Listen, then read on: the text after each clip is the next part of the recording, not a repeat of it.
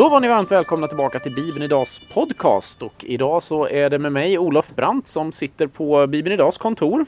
Vi håller hus i Uppsala för de som inte hade koll på det. Och eh, runt omkring mig här så springer min kollega runt och eh, packar för fullt. Vi ska skicka ut eh, nästa nummer av eh, kvartalstidskriften Bibeln idag som kom från tryckeriet här. Med hinkar och grejer på framsidan. Fina grejer. Men nu ska vi inte prata om det. Eh, välkommen till podden Johannes! Tack så jättemycket. Kul att vara här. Ja, på tråd eller lina eller vad det nu heter i det moderna Sverige så har vi Johannes Inberg med oss ifrån, sitter du i Mölndal? Jajamän, sitter på Mölndal i min lägenhet och kollar ut mot natur och vår. Har ni vår där nere alltså? Jajamän, vi har vår. Sol Mm. och vår. Men det blir ju bra, för jag ska ju ta och eh, komma ner och besöka dig i din församling här på annandag påsk för att eh, vi ska ha ett trevligt event ihop. Precis, det ser jag väldigt mycket fram emot. Ja, eh, om ni nu lyssnar på den här podden i efterhand så, så var det säkert jättetrevligt och ni missade säkert någonting och det var lite tråkigt att ni nu fick höra det lite i efterhand. Men i, i vilket fall, vad är det vi ska göra Johannes? Den eh, 28 mars så kommer jag ta en bokrelease för en bibelguide till Kolosserbrevet och Filemonbrevet. Jajamän. Och eh, det är du som har skrivit den alltså. Yes! Hur känns det att vara författare? Det känns väldigt kul. Lite nervöst men framförallt väldigt kul. Det, jag fick ju frågan om att skriva den här boken för något år sedan nu. Och första året så eh, fanns det mest bara i tanken. Och andra året då började jag läsa in mig på böcker och nu sista året så har det varit att skriva. Och Ja. eh, det har varit ett år med, med upptäckter och ett år av ibland frustration. Men i det stora hela så känns det väldigt roligt. Vem är Johannes Inberg? Kan du eh, redogöra för det här lite kort i början så vi får känna på vem du är? Yes, jag är, ehm, jag är 30 år gammal. Jobbar som präst i Stensjöns församling, Mölndals pastorat, Svenska kyrkan. Och har varit präst i snart, snart tre år. Eh, och har jobbat här i Stensjön i snart två år. Eh, bor i Mölndal, uppvuxen som missionärsbarn i Kenya. Så jag bodde där sex år av min uppväxt. Helt fantastiskt att växa upp på det sättet.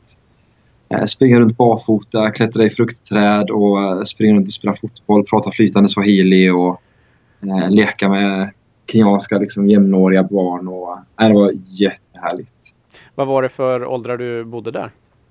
Jag kom dit när jag var fem och bodde där fram till elva. Och som Ah, okej. elva år så flyttade vi tillbaka till Sverige. Just det. Ja, då förstår jag att du lärde dig språket. Min fru hon bodde ju sina första sju år i livet i Tanzania. Ja, Eh, och eh, hon, hon har en sån här härlig förståelse av språket. Hon kan egentligen inte prata swahili, men hon förstår liksom på något märkligt sätt när hon lyssnar på en, en diskussion. Hon har liksom barnets förståelse på något sätt. precis. Och jag skulle nog säga att jag är någonstans där också. Jag pratade flytande när jag var barn men nu är det eh, nu är det mest bara känslor som jag känner. Ja, just Så, så, så jag, känner, jag, känner i, jag känner i hjärtat att nu pratar de om mat eller nu pratar de om familjen. Men eh, förståelsen av orden är borta tyvärr. Men du skulle nog ha ganska lätt att plocka upp det misstänker jag. Förhoppningsvis. förhoppningsvis. Vi får väl se vad framtiden har i sitt sköte nu när du blir utgiven författare här. Ja, precis. Du har alltså fått skriva om eh, Kolosserbrevet och Filemonbrevet. Eh, Varför just eh, de två tillsammans? Eh, ja, för att eh, Kolosserbrevet var ju då riktat till församlingen i Kolossai som Paulus skrev till. Och eh, Filemon verkar ha bott i Kolossai och där haft sitt hushåll och också en, eh, någon slags husförsamling eller gemenskap som samlades i hans hem. Eh, så båda breven verkar alltså varit riktade mot staden Kolossai. Ja, Okej, så det är därför som vi slår ihop dem. Jag vet att du fick ju, du fick ju frågan om, om Kolosserbrevet först och sen frågade du om vi skulle komplettera och lägga till Filemon också eftersom att Precis. de ändå hör samman sådär. Ja, och de verkar vara skrivna vid ungefär samma tillfälle också. Vad mm, var det som gjorde, jag höll på att säga, det var en märklig fråga egentligen eftersom jag var med och rekryterade dig. Men, men Mm. eh, vad har du gjort innan du blev eh, präst? Du är utbildad såklart, men har du haft någon särskild inriktning tänker jag på? Vad har jag gjort innan jag blev präst? Att Jag har gjort lite olika grejer. Jag har gått bibelskola, gjort lumpen som eh, jägarsoldat. Eh, jag håller på en hel del med friluftsliv. Så jag har gått en, eh, en delar av en vildmarksutbildning. Jag har tillsammans med en kompis gjort en bönevandring genom Sverige där vi gick från Smygehuk till Treriksröset och, och bad för Sverige. Och eh, ja, det är väl lite grann det. Och sen har jag också varit engagerad i eh, ungdomsvas och asrörelsen. Eh, varit aktiv där under rätt så många år med att ordna läger och sådana saker. Eh, vad var det du intresserade dig särskilt för när du studerade till präst? Eh, när jag studerade till präst så var det särskilt jag har läst både hebreiska och grekiska och också en del om rabbinsk judendom. Så det har varit väldigt mycket kopplingar, Gamla testamentet, Nya testamentet. Um, jag skrev en kandidatuppsats om Jesus som den mirakelgörande Messias och hur Matteus skildrar honom som det. Eh, och jag skrev en masteruppsats om den levitiska offerkulten i Hebreerbrevet. Eh, och sen skrev jag också en till uppsats om, om hur rabbinerna tolkade då bindandet av Isak eller offrandet av Isak på Moria berg. Ah. Har du haft någon nytta av det här när du har skrivit om Kolosserbrevet? Det är ju inte det brevet man först tänker på eh, som man liksom försöker koppla på den rabbinska traditionen för att förstå. Nej, precis. Men, men jag har haft absolut nytta av det. Man märker spår i hela Kolosserbrevet av hur, hur Paulus var skolad i en sån tradition och hur han vid flera tillfällen anknyter tillbaks till det. Eh, om bland annat traditionen av att man har tagit emot något från Gud, att man är kallad att bära detta från Gud och att ge det vidare till andra människor. Eh, det syns inte alltid lika tydligt i den svenska texten. Men i den grekiska texten så märker man vid många tillfällen att han anknyter till, till rabbinska traditioner och rabbinska sätt att tänka. Vad skulle du säga, nu, nu kommer de här stora frågorna liksom, men om någon skulle be dig att, att sammanfatta, vilket jag ju nu gör, eh, så någon i det här fallet är jag. Eh, sammanfatta Kolosserbrevet. Vad, vad är det Paulus vill säga genom Kolosserbrevet? Alltså väldigt mycket i Kolosserbrevet handlar om fokus på Jesus. Ehm, um, jag, I ett av mina kapitel så, så inleder jag med att skriva att jag har, jag har dåligt lokalsinne. Och eh, de flesta som suttit i en bil tillsammans med mig vet att det är så. Även om jag har kört en sträcka många gånger så, så hittar jag inte. Jag måste ha min GPS. Och kör jag utan min mobiltelefon och GPS så, så är jag totalt förvirrad. Men, men om man får se en karta över sträckan jag ska köra då, då faller polletten ner och jag ser sammanhanget. Och eh, Kolosserbrevet är något av en sån karta där, där Paulus försöker teckna men hur hänger allting ihop. Eh, och så beskriver han hur allting hänger ihop och hur allting kretsar kring Kristus. Eh, och så betonar han att i varje sfär av universum så är det Kristus som är suverän. Så är det Kristus som håller samman. Så är det Kristus som är mål och fokus. Så är Kristus den som är orsaken till att allting finns till, till att allting andas. Eh, och det som är drivkraften för oss alla. Så eh, helt enkelt en, en, en lovsång till Jesus skulle man kunna säga. Ah. Och Filemonbrevet då? Eh, och Filemonbrevet tycker jag är ett väldigt läckert brev. Eh, handlar om en förrymd slav som eh, möter Paulus, kommer till tro genom att eh, samtala med Paulus och som sen sänds tillbaks till sin tidigare ägare eller till sin ägare. Eh, och där Paulus i brevet skriver en uppmuntran till den här ägaren om att bemöta den här slaven som om det vore en broder, som om det vore Paulus själv. Eh, så i den här kulturen där det fanns slavar och där folk visste att man behandlar slav som en, som en lägre klassens människa, definitivt. Så, så skriver Paulus ett brev som uppmuntrar till en helt, ett helt förändrat sätt att se på varandra. Eh, ett sätt att se på varandra där vi i Kristus är eh, jämlikar på alla plan fullt ut. Um, och det är väldigt spännande att se och läsa. Mm. Ja men det är det och det, det, är ett väldigt annorlunda brev jämfört med Kolosserbrevet på sätt och vis. Ja, absolut. Och ändå så grundar de sig i samma, samma stad och samma tro. Mm. Mm. Vad, vad vet man egentligen om staden Kolossai i, i, idag? Alltså, inte vad man vet om platsen idag, utan vad vet man om hur det var? Eh, hur kommer det sig att Paulus fick skriva ett brev dit? Ja, alltså man, man, man vet en del men samtidigt inte så jättemycket. Eh, idag så finns det ingenting kvar av staden. Eh, och man har aldrig grävt ut där och gjort några noggranna eftersökningar. Eh, Kolossai låg i, i dagens Turkiet. Och eh, hade liksom en, var en liksom blomstrande stad ungefär 500 f.Kr. Men den trängdes efterhand lite mer åt sidan till de andra omkringliggande städerna som fick mer mer eh, så det var en mindre stad med judisk befolkning och annan befolkning eh, som påminner om många andra städer i det området. Och vad var det som gjorde att Paulus ville skriva just till dem? Vad är det, det vi liksom kan spåra? Just, det, som ville att, det som gjorde att han ville skriva till dem var att han, han hade hört rykten eller han hade hört hur Epafras berättade att eh, i den här församlingen där det på många sätt fanns ett, liksom, en sund tro, ett, en god längtan efter Kristus så hade det börjat sprida, spridas en eh, villolära, en lära om hur eh, hur ska man sammanfatta det kort? Att eh, alltså man började tala om att, om att Kristus inte var, var tillräcklig. Att det behövdes mer i tron för att komplettera det som Kristus hade gjort.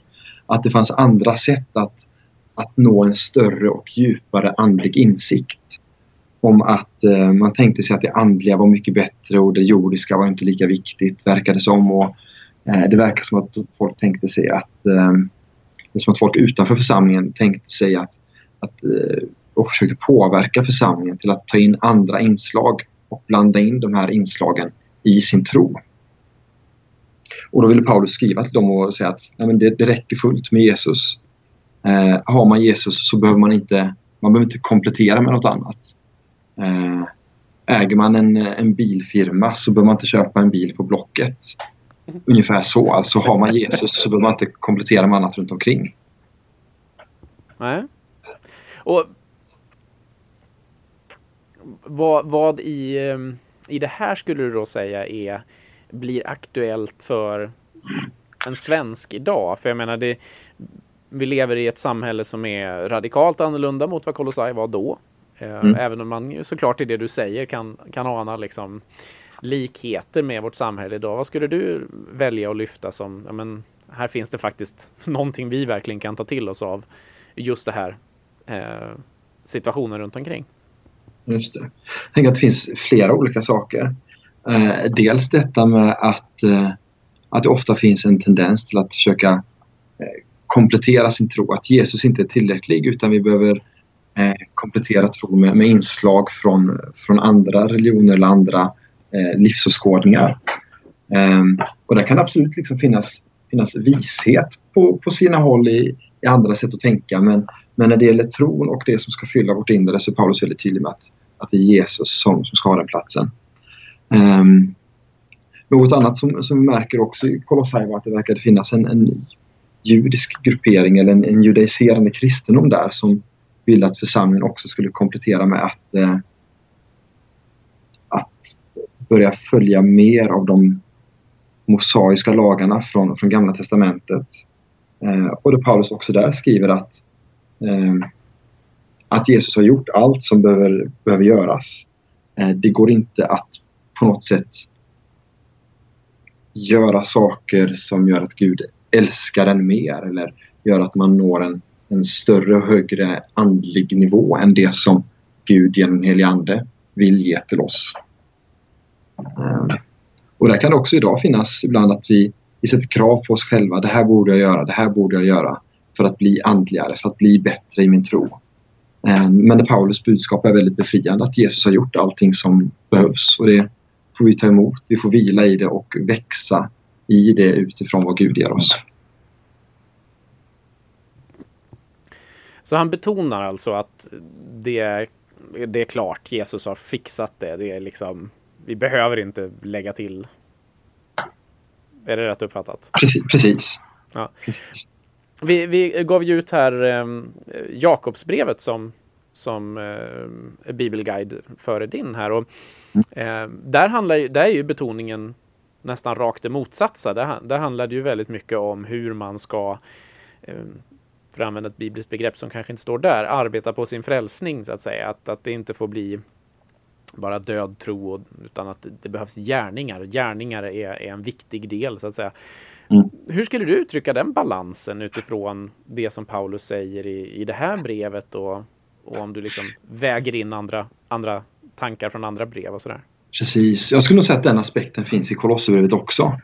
Eh, vid flera tillfällen i Kolosserbrevet så är det väldigt så återkommer det att Paulus skriver att när man är i Kristus så, så skildrar sen Paulus att, att då har det skett en förändring, då har något nytt skett. Då har man, man har uppstått. Eh, man har förvandlats, man är en ny skapelse. Man, man präglas till att bli en bild av skaparen själv, till att bli en bild av Gud själv. Eh, så att återkommande i Kolosserbrevet så, så, finns den touchen där också väldigt tydligt. Att som troende, eh, när man lever i gemenskap med Gud, så fanns det en förväntan på, från Paulus sida att då är livet förvandlat och det ska synas och märkas i ens liv. Vilket vi också då ser och märker i, i Jakobs brev. Att inte, man skulle kunna säga att det inte är gärningarna som gör att man blir troende. Det är inte gärningarna som gör att man blir räddad. Men är man räddad så finns det gärningar. Eh, är man troende så syns det och så märks det. Ja, just det. Det är ju ett sätt så, att... Ja, ja, så gärningarna är inte vägen in, men de är ett sätt att leva i relationen. Just det. Ja, det är väl en, en balans man hittar även i Jesu egen undervisning där han såklart betonar också att det, det behövs gärningar Precis. eller det, det blir en, en, konsekvens att säga. Ja, just det. Om du sen skulle eh, titta på Filemonbrevet då, det blir ju ganska eh, väldigt tidsbundet på så sätt. Vi har ju inte slaveri idag på det sättet som det beskrivs där. Ehm, även om vi kan tala om ett slaveri på andra sätt såklart. Mm. Vad, vad, skulle du säga att man plockar med sig ifrån, eller vad plockar du med dig ifrån eh, Eh, brevet till Filemon som man skulle kunna ta med sig in i, i vår tid? Det, det, som, det som jag plockar med mig är väldigt mycket detta av eh, intrycket av den starka samhörigheten med sina medmänniskor. Eh, I inledningen till brevet till Filemon så beskriver jag att Eh, att föreställa dig att du är på att du är utomlands och helt plötsligt hör någon eh, prata svenska. Eller föreställ dig att du är på, på läktaren och ser ditt favoritlag vinna matchen. Eh, och helt plötsligt så känner man en intensiv samhörighet med människor som man inte känt sedan tidigare, inte mött sedan tidigare. Eh, och något liknande händer i, i Filemonbrevet. Att Paulus beskriver en samhörighet mellan Filemon och slaven Onesimos. Eh, och verkar förutsätta att den samhörigheten ska vi alla som troende känna. Genom Jesus så är vi en ny skapelse. Genom att tro på Gud så har vi i princip en skyldighet att identifiera oss med våra medmänniskor. Känna med dem i deras situation, möta dem i deras situation där de är och eh, helt enkelt bara agera Guds kärlek till dem. Mm. Ja, det tål att funderas på. Alltså, ju, den bilden är ganska stark tycker jag. Mm.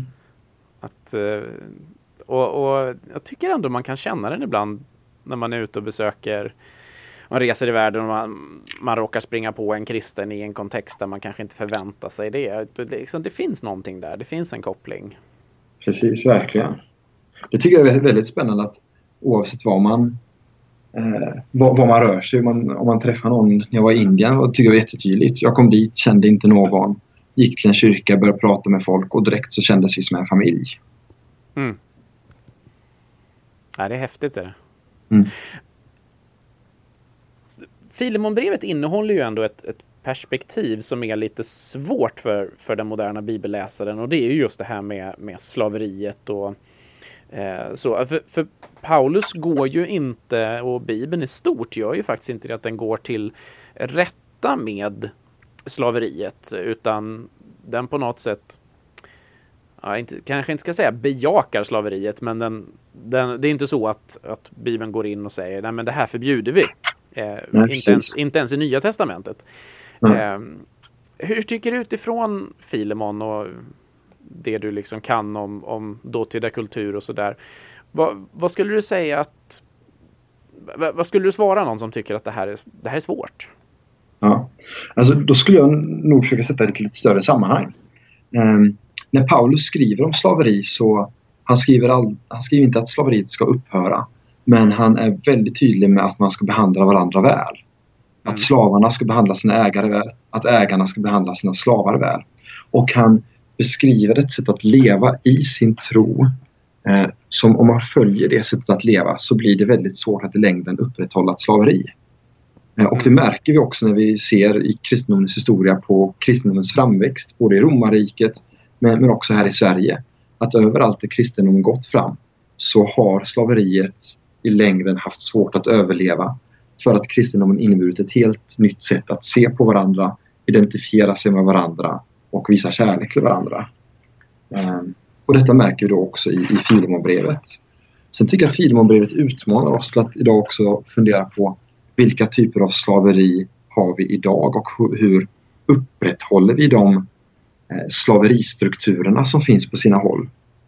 Exempelvis hur vi här i väst lever i en konsumtionslivsstil som förutsätter att stora delar av befolkningen i vår värld lever på ett helt annat sätt.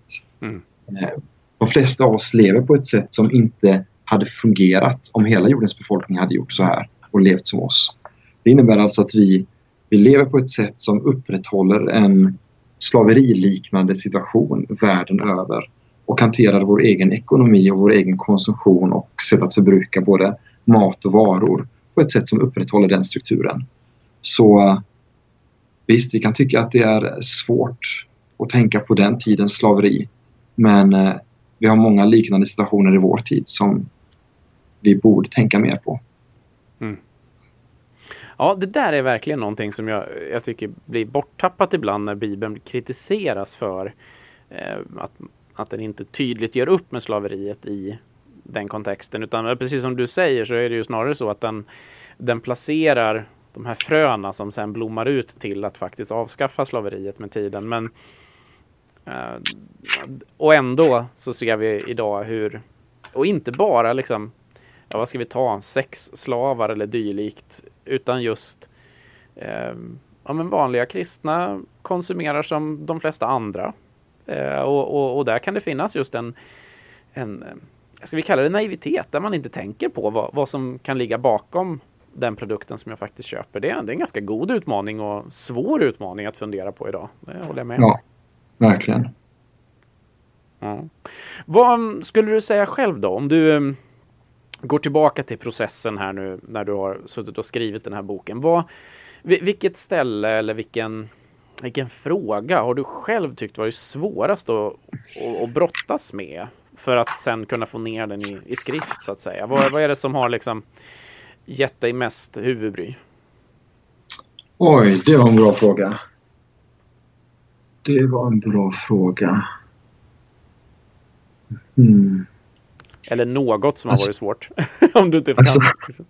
Precis, alltså de, det, det har funderat en del kring är, men dels har funderat kring hälsningarna i Kolosserbrevet.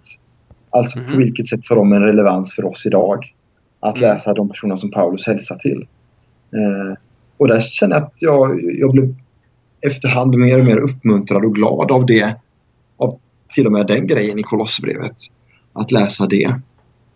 Um, sen också det här som vi var inne på nyss, alltså slaveri diskussionen där också Paulus sett om hur man ska bemöta varandra. När vi läser i slutet på kapitel 3 av Kolosserbrevet så, så kommer det där en, en hushållskodex om att eh, ni män eh, var så här mot era fruar, ni fruar var så här, barn mot eh, fäder, fäder mot barn. Eh, och slavar mot sina herrar och herrar mot sina slavar. Eh, så också där var lite ja, men, brottning. Hur, eh, hur tar den texten som är skriven av Paulus in i sin samtid eh, för att evangeliet skulle göra skillnad i den samtiden? Eh, hur, hur läser jag den idag? Eh, utan att plocka bort vad Paulus skriver men på ett sätt att den blir förståelig i vår tid. Mm. Ja, en ständigt återkommande brottning. Men det, Kom du fram till något bra då tycker du? Känner du att du har fått ja. svar? Ja, det tycker jag. Jag tycker att, eh, att, att jag har haft väldigt spännande när jag har suttit och skrivit. Eh, och om att ha då exempelvis när det gäller den här hushållskodexen så, så det vi märker där är att Paulus eh, när han skriver den här hushållskodexen så, så var det någonting som fanns i hans samtid och som folk kände till. Eh, och stora delar av den här hushållskodexen verkar vara i princip en sån som fanns på hans tid. Där han inte gjort så mycket förändring i den. Men det som är väldigt mycket karaktäristiskt för, för Paulus då är att han skriver att man ska bemöta varandra som det anstår kristna. Eh, alltså han verkar skriva in i sin kultur. Han verkar inte försöka omstörta kulturen eller omstörta samhället. Men han beskriver att in i den här kulturen, in i den här tiden så ska vi bete oss på ett sätt som, eh, som fungerar och på ett sätt som anstår kristna.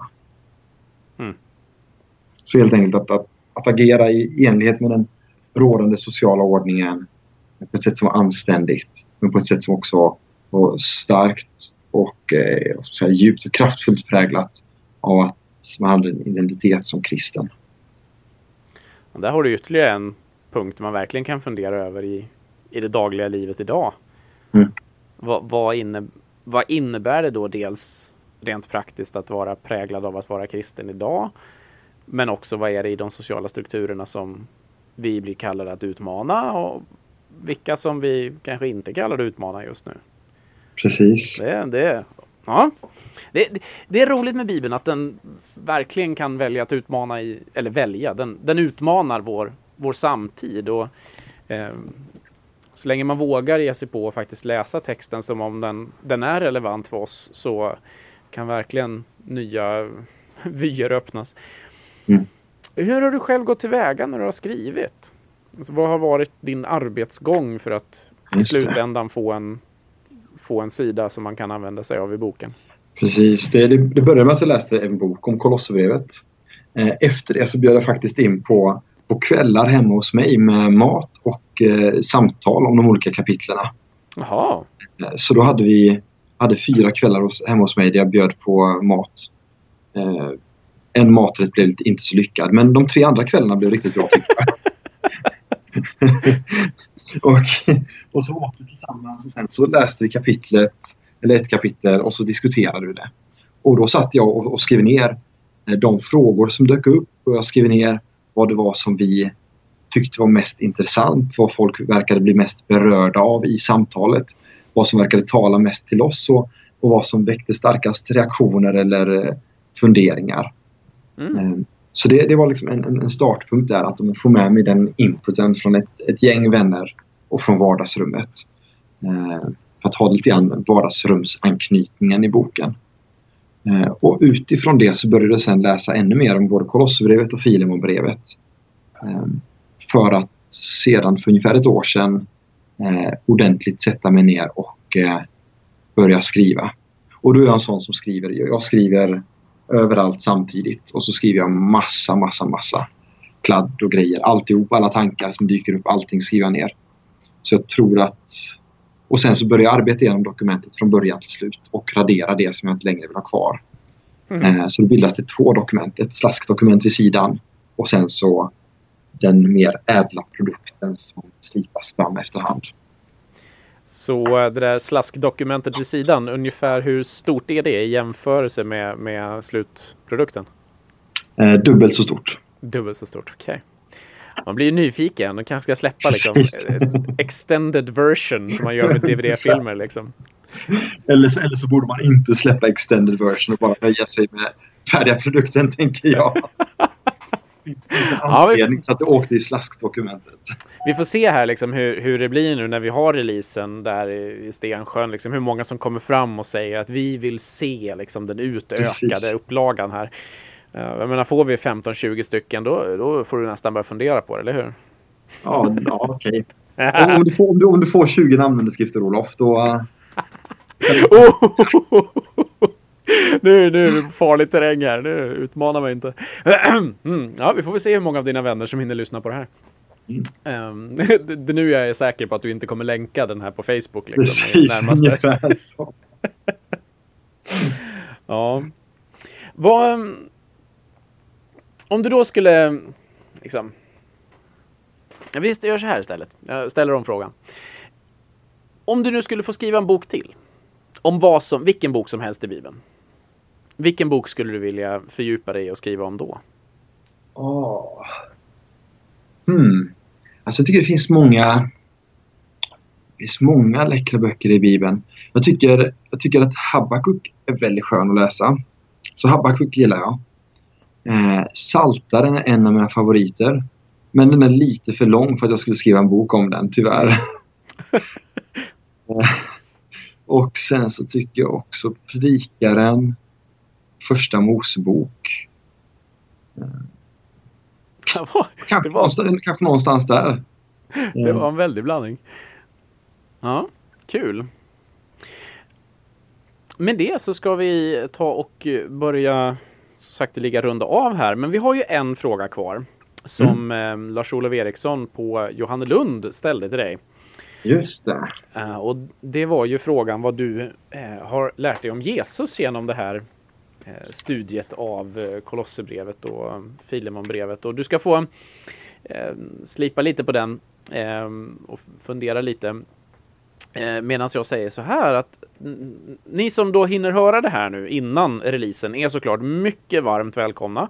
Eh, Johannes ska själv få, få beskriva lite grann vad vi kommer göra på releasen höll jag på att säga, men, men eh, det rent praktiska, vad vi ska vara och så där. Det är ju ändå han som är eh, församlingens eh, präst här.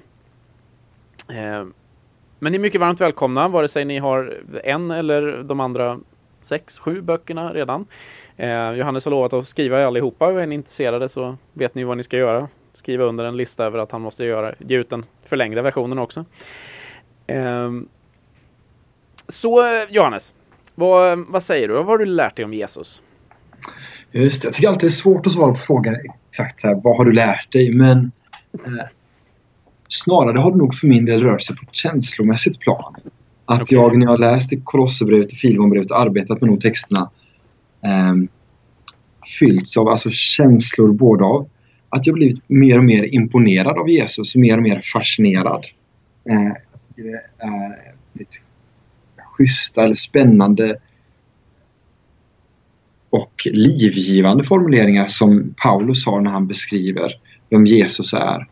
Och det har blivit mer och mer tydligt för mig att, att Jesus verkligen är tillvarons centrum. Mm. Um, att det går inte det går inte att ha honom som någon liten grej vid sidan utan Jesus är tillvarons centrum. Och hur mycket mer det finns att upptäcka i det.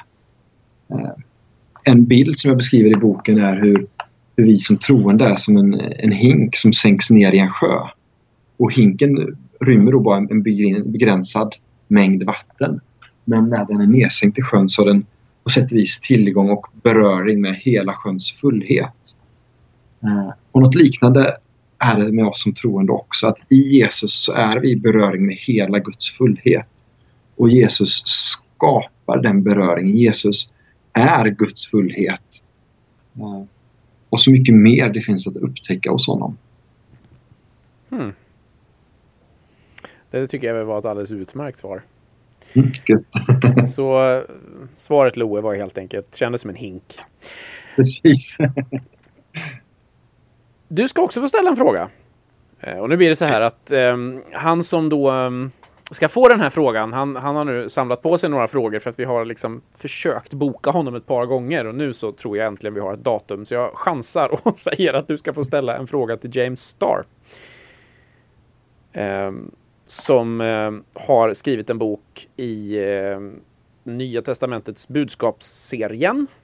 NTB, alltså en bibelkommentarserie som ges ut. Och eh, han har skrivit en bok om första Petrusbrevet.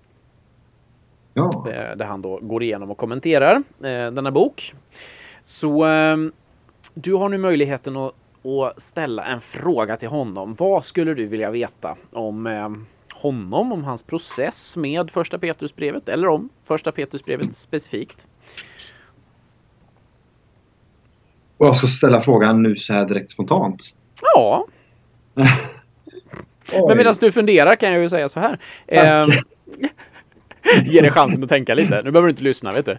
Eh, men ni som lyssnar. Eh, det är roligt att ni är med och lyssnar och, och rekommendera gärna podden om ni tycker om den till vänner och bekanta. Det kan ni ju göra genom att dela via Facebook och prenumerera gärna på iTunes eller er podcasttjänst var ni nu lyssnar någonstans. Eh, och om ni vill, lämna gärna en kommentar eller en, en recension utav podden, för det gör att eh, podden automatiskt hamnar lite längre upp på eh, listorna sådär, så att fler kan få upp ögonen för den. Eh, det här är ett typexempel på någonting sånt som sprids genom att man rekommenderar det om man tycker det är bra. Eh, så eh, med det. Ja du Johannes. Har du kommit Ja. någonstans? Ja, jag har kommit. Jag har faktiskt två frågor på, Oj! på tungan. Ja Eh, den, den första frågan är eh, den här på sätt vis klassiska frågan, men att det hade varit intressant att höra vad han tänker om vad det innebär att Jesus steg ner för att predika för andarna i deras fängelse. Som det står om i första Petrusbrevet 3. Eh, Så det är den första frågan. Och min andra fråga är att jag är intresserad av att veta vilken vers berör honom djupast i det här brevet. Okej, det var två typ, väldigt olika frågor. Mm. Kalas. Eh, då ska jag ge honom så att han får att fundera. Han har lite andra frågor att fundera på också. Så att, ehm, eh, han, han, vi har nästan fyllt podden bara på frågorna tror jag. Perfekt. Men med det så eh, vill jag tacka dig. Och, Tack så eh, jättemycket. Vi ses ju alldeles snart. Eh, Det är ju inte alls långt kvar tills vi ska stå där i, i kyrkan och, och släppa boken. Var, var hittar man den här releasen nu då? Ja, den hittar man först när det datum och tid. Det är alltså måndag 8 mars, det är annandag påsk, klockan 10.00 i Stensjökyrkan som ligger i Östra Mölndal, så närheten av Göteborg, på Gunnebogatan 18. Och det som händer då klockan 10 är att först är det en högmässogudstjänst och eh, dagens episteltext är just från Kolosserbrevet. Mm, Så, praktiskt. eh, Jätteperfekt, verkligen. Så predikan kommer att vara utifrån Kolosserbrevet och eh, koppla både till eh, boken och till eh, episteltexten för den dagen. Eh, efter gudstjänsten så blir det kyrkfika med lite mackor och säkert någon tårta också skulle jag tro. Och i samband med det något lite kortare anförande och sen möjlighet till att köpa böcker.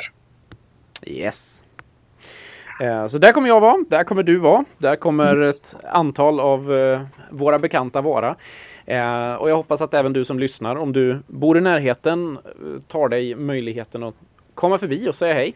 Nämn gärna i så fall att du har hört podden om du gör det, för det är alltid kul att veta att det inte bara är ehm, jag vet inte riktigt hur man skulle få statistik utan att folk laddade ner den, men det är säkert möjligt det också.